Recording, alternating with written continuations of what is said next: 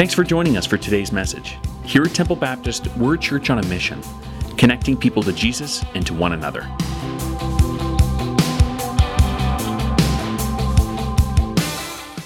He had never actually met God, although he had heard of those who had long ago in uh, some distant way.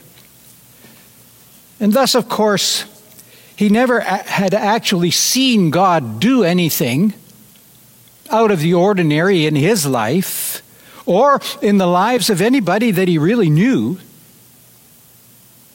And thus, of course, he had never actually experienced a personal relationship with God, although he had heard of those who had long ago.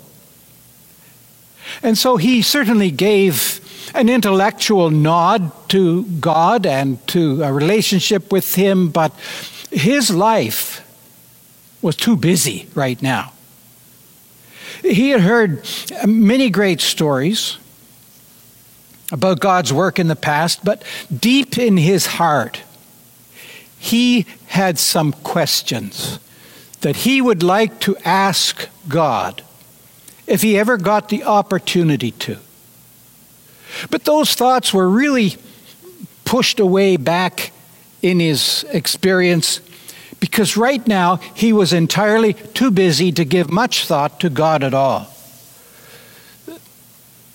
he was struggling. Life was difficult.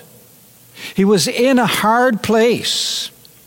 He was having trouble making ends meet, let alone try and get ahead a bit. He just couldn't seem to do that. His crops had been vandalized, his stock, his livestock had been stolen, his farm had been ravaged. And it just seemed to go on and on. And so questions would have to wait to get priority in his own life, let alone find God to ask him. Questions like, Why is this happening to me? Questions like, Where have you been, God? Questions like, Why have you hung me out to dry and others with me? Questions like, why is everything so tough right now?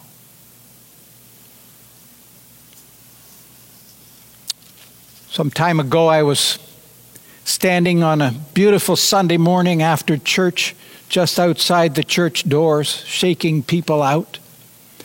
And a woman came up to me and looked at me and said, Pastor, why is all this happening to me? I'm a good person.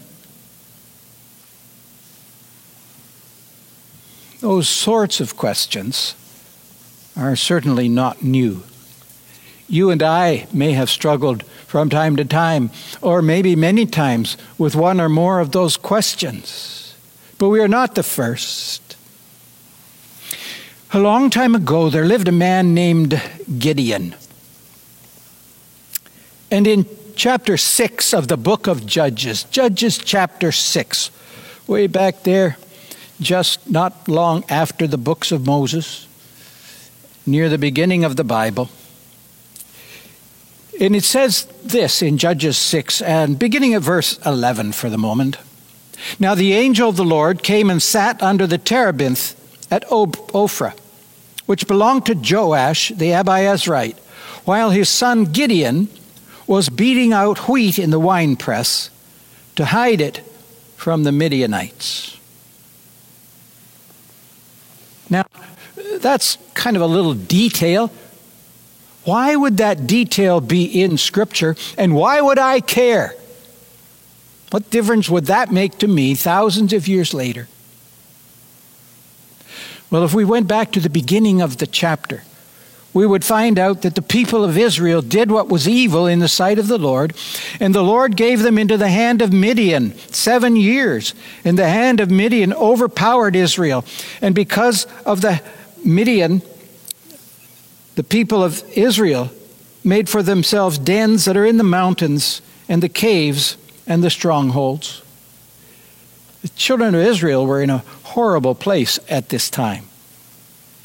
And the fact that Gideon was threshing in a wine press demonstrates the horror of their situation.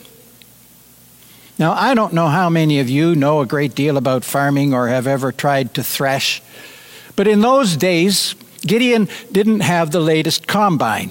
He didn't have a threshing machine. In fact, all he had was a stick that he would use to pound out the grain.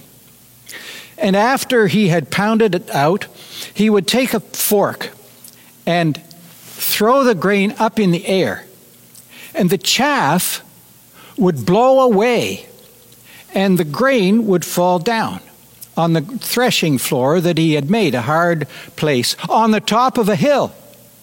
Because that's where the breeze is. And you need a breeze for this kind of threshing. Now, Gideon is not doing that. He's at the wine press. Why is he at the wine press? Because it's down at the bottom of the hill. It's down where he might not be seen.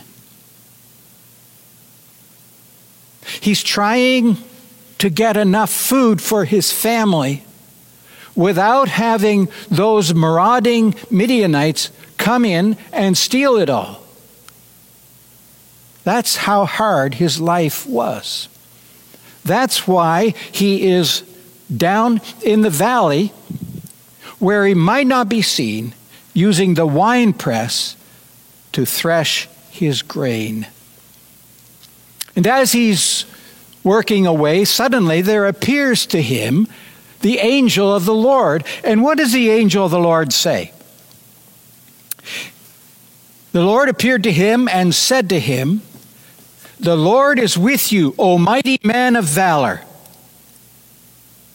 The Lord is with you, O mighty man of valor. Wait a minute. if there's one thing Gideon is not, it's a mighty man of valor. He's hiding from the Midianites to thresh his grain to get enough food for supper tonight.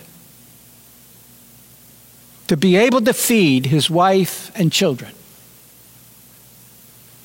As we read through, you'll see that this man is not a mighty man of valor. So, how can the angel of the Lord say, Hail, mighty man of valor?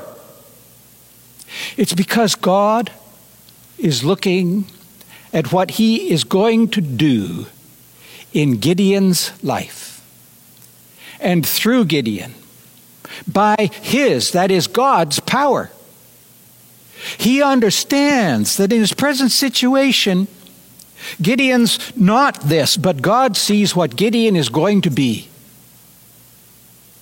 And there's times in our lives too when we are desperate, discouraged, defeated. And we read in the scripture some of the things that God says about us, and we say, That's not me. Let's see what happens to, to Gideon here. And Gideon said to him, Please, my Lord. And now the questions come out. And now everything that Gideon has been hiding in the back of his heart, in the back of his mind, all of these things begin to spurt out from his mouth. And he says, God, I got a few questions for you. And what sort of questions? Well, questions of uncertainty. Please, my Lord, if the Lord is with us, if. You see, you say that He's with us, but I don't see that in my experience. So if He is, questions of reason. Why? Why, God? Why then has all this happened to us? Why? We constantly have questions of why. Questions of desolation. Where? Where is God? Where is all where are all his wonderful deeds that our fathers recounted to us, saying, Did not the Lord bring us up from Egypt? Yes, God in time past did great things. But I don't see him doing them now. And those kinds of thoughts come into our hearts and into our minds right now. Questions of complaint. Again, where are all those wonderful deeds that our fathers recounted to us, saying, But now the Lord has forsaken us and given us into the hand of Midian? You see, uh, we must ask, whose fault is this difficult time we're having? Whose fault is all of this? Well, obviously it's God's fault. God has sold us into the hand of Midian. It's God that's allowed this. And you and I, in our hearts, and we hear people saying this all the time if God is a loving God, why this, that, and the other? Why does He allow all of these things? Why does He allow the struggles that we're going through? And we, we like to believe that it's not my fault. Somebody's got to be at fault. It must be God. And that's where Gideon was. He had, he had questions of false humility. Look at verse 15. And he said to him, Please, Lord, how can I save Israel? Behold, my clan is the weakest in Manasseh, and I am the least in my father's house. Whoa. you know, of all the people in Israel that God could have chosen, he chose the worst one, according to Gideon. My father's house is the least in our tribe, and I am the least in my father's house. So I can't do it. Which brings us perhaps to pause and reflect on the fact that that was true. He could not. But then again, remember this God is only interested in doing in my life what I cannot do. If I can do it, then why do I need God? God wants to do something in my life that I cannot do for myself. And God wants to do something in your life that you cannot do for yourself. And so someone comes and asks you, Can you do this? Can you do that? Maybe a pastor comes and says to you, Could you teach a Sunday school class? Or would you help in the youth group? Could you help us in the nursery? Whatever the task might be. Could, could you have a ministry that would be a blessing to other people? And you immediately say, No, I couldn't do that. That's not my gift. I, I, I, I wouldn't know what to do. But could it be that God might have something for you that you can't do, but He can.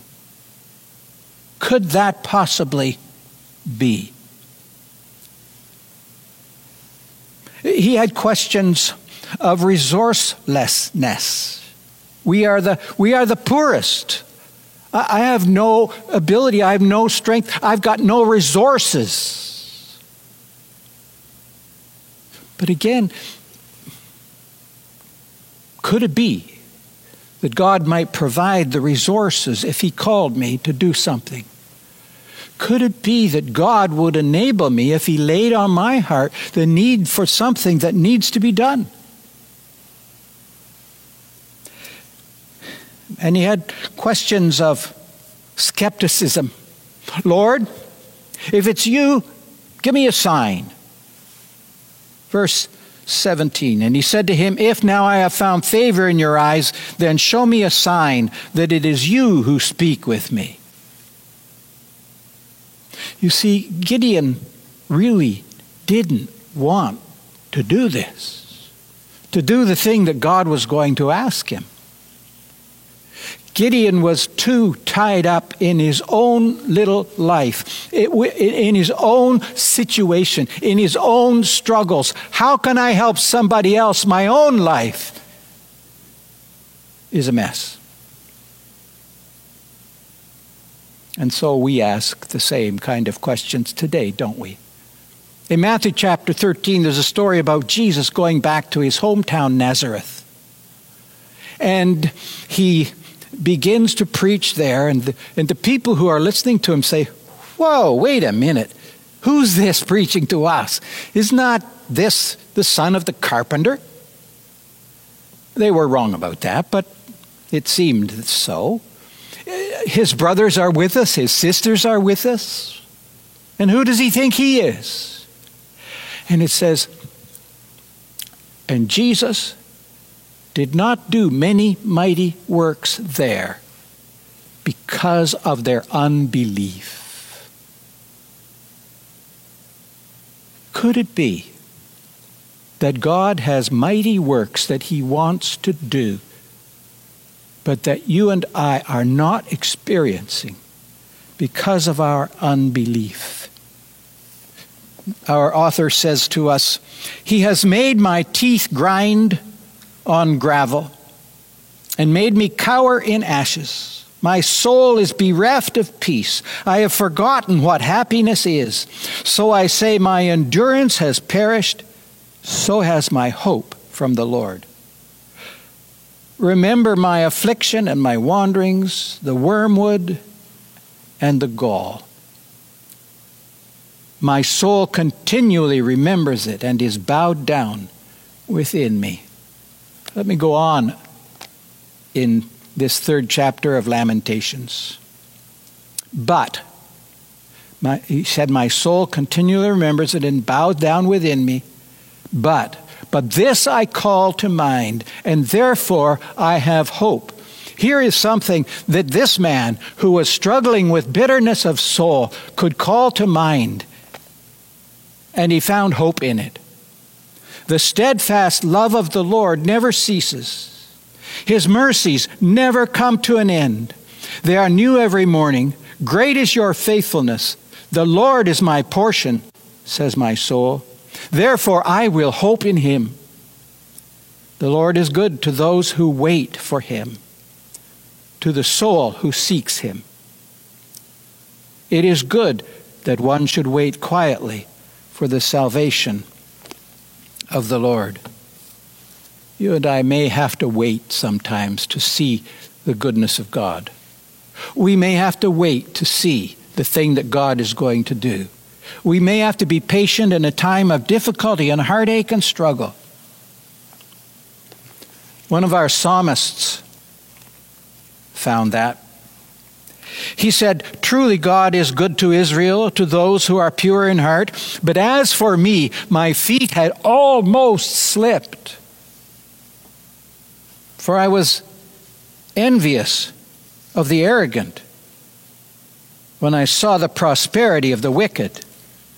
For they have no pangs until death. Their bodies are fat and sleek. They are not in trouble as others are. They are not stricken like the rest of mankind. Sometimes we, like him, are tempted to look at other people and say, they're doing better than I am. Why is all this happening to me? Why is my life falling apart? Why are people against me? Why am I struggling? Why am I hurting?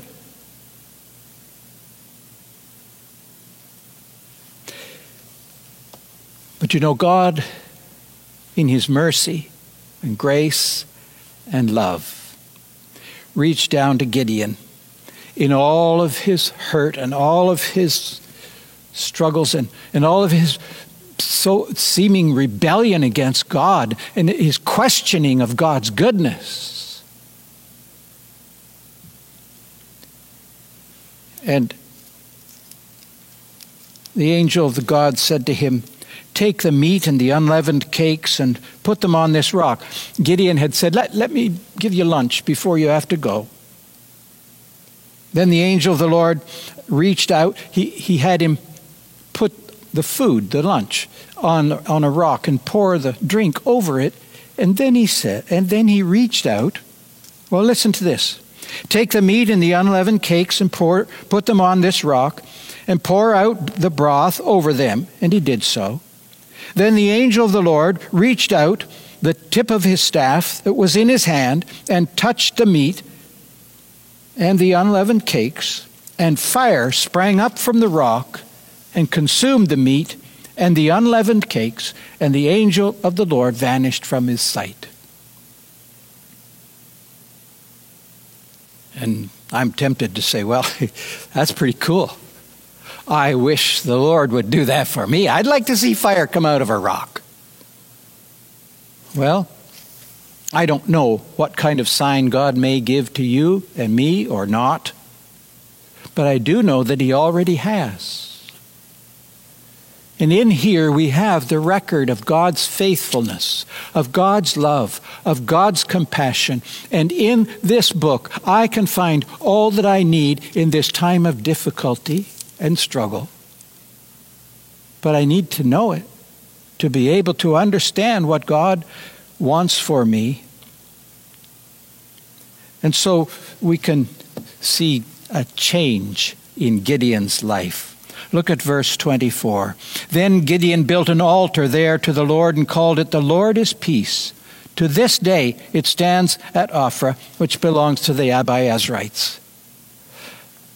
As, as Gideon begins to get a perspective of God and God's call on his life and what God wants from him and what God is willing to do for and through him by his power, he finds that peace has come into his life. He built an altar and called it, The Lord is Peace. When our hearts are in turmoil, when our hearts are in struggle, when we are hurting, when we are tempted to even shake our fist at God and say, God, why? God wants to bring peace. And trusting in Him opening our hearts to His Word can bring peace and can lead us into a place where we can be used by God.